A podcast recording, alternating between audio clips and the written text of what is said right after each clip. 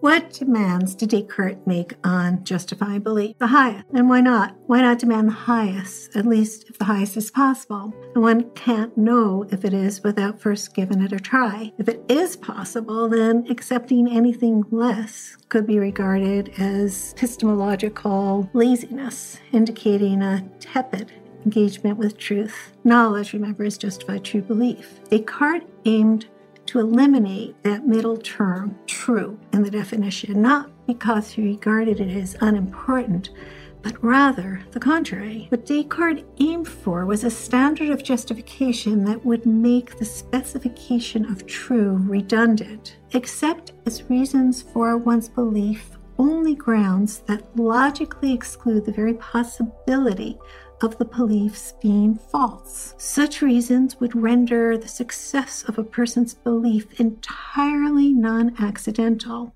Recall Dr. McX of the last chapter. Given Dr. McX's reasons for believing that there's life elsewhere in the universe, all the carefully assembled empirical data that she adduced as evidence for her belief, remains a distinct possibility that the belief is false, that the vast stretches of our universe are, despite the good reasons of Dr. McX, devoid of life. Her reasons don't exclude the possibility of falsity. No good, Dr. McX, not at least according to Descartes.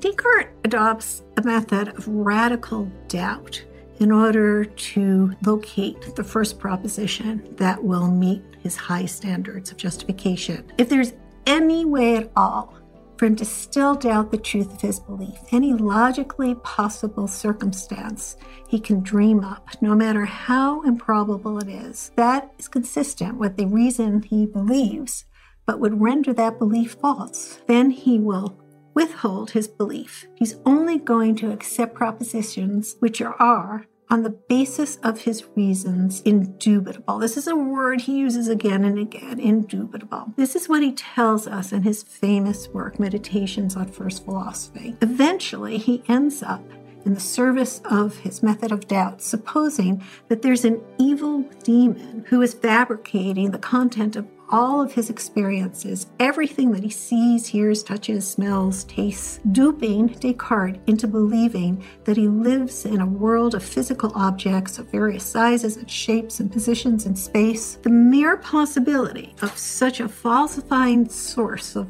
all one's empirical ideas, a possibility which can't be ruled out on the basis of any one of those empirical ideas, is enough to render dubitable any belief that's based on empirical information. It's at this point that Descartes announces that if he can find any proposition that still can't be doubted, even assuming the falsity of all his sensory input, then that will be awesome. It will be awesome not just because he'll at last found a proposition that passes the standard of justification, but even more awesome, he'll have discovered a cognitive faculty entirely independent of the senses for discovering truths about the world. Which brings us to that second fundamental question of epistemology, which so far we've been ignoring, namely, how do we acquire knowledge? Descartes is going to prioritize the faculty responsible for providing him the justification for his first indubitable proposition. But first, Descartes has to produce this indubitable proposition of his. Descartes' first proposition can be written in one word in Latin,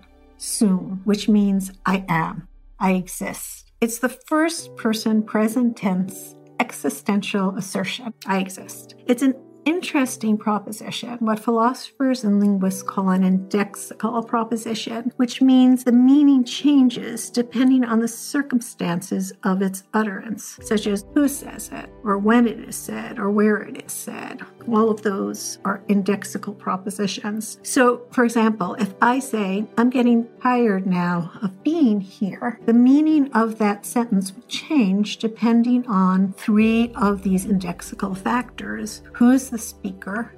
what time he or she is speaking, when the now is, and where he or she is. When I say, I'm getting tired now of being here, that proposition is equivalent to Rebecca Goldstein is getting tired of being in this room right now in Plymouth, Massachusetts. If I say, I am, I exist, then the only indexical factor that's relevant is who the speaker is. So that first proposition of Descartes was the proposition that Rene Descartes exists, which is a proposition that is no longer true. Rene Descartes died of pneumonia on February 11, 1650, at the age of 63 in Stockholm, Sweden, where he was living as the philosophy tutor to Queen Christina, who, being a very busy sovereign, had time for philosophy only at 5 a.m. The proposition I am on which Descartes had pinned such soaring epistemological hopes is not what philosophers call a necessary truth,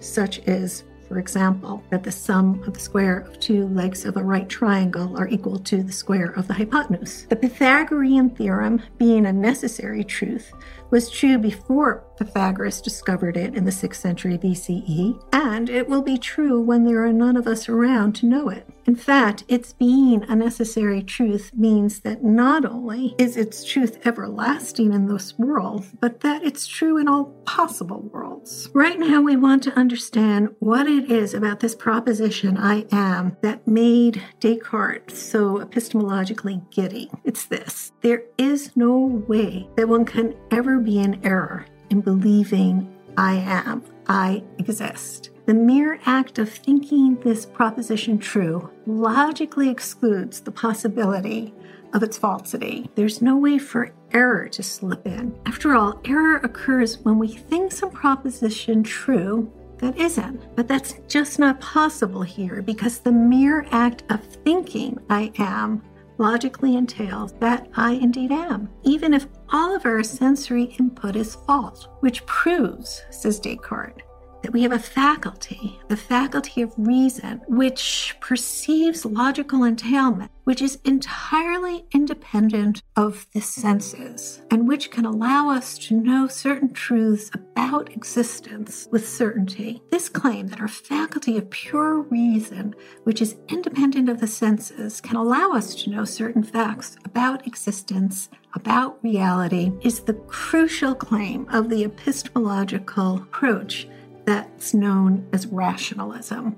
Rationalism had its heyday in the 17th century, its leading thinkers being the Catholic Frenchman Rene Descartes, the Dutch excommunicated Jew Baruch Spinoza, and the Protestant German Gottlieb Wilhelm Leibniz, all contemporaries of each other. However, there are still significant thinkers who feel the pull of rationalism, although rationalism with a difference. Noam Chomsky, for example. The epistemological approach that is competitor to empiricism, which denies that crucial claim of rationalism, is empiricism. Empiricism claims that the only propositions that we can derive from pure reason are empty tautological propositions, propositions that depend either on semantics, such as all unicorns have one horn, or on logical form, such as if it's raining, then it's not the case that it's not raining. An instance of the general logical truth that if P, then it's not the case that not P. Such propositions, which are all that the faculty of reason is capable of yielding, at least according to empiricism, have no implications regarding matters of fact or existence. That proposition about unicorns is true even though there are no unicorns. And the logical proposition, if it's raining, then it's not the case that it's not not raining, doesn't tell us whether to bring along an umbrella or not. These two epistemological approaches yield different answers regarding all three of the fundamental epistemological questions namely, what is knowledge? What's required for knowledge? How do we acquire knowledge? And what are the limits of knowledge?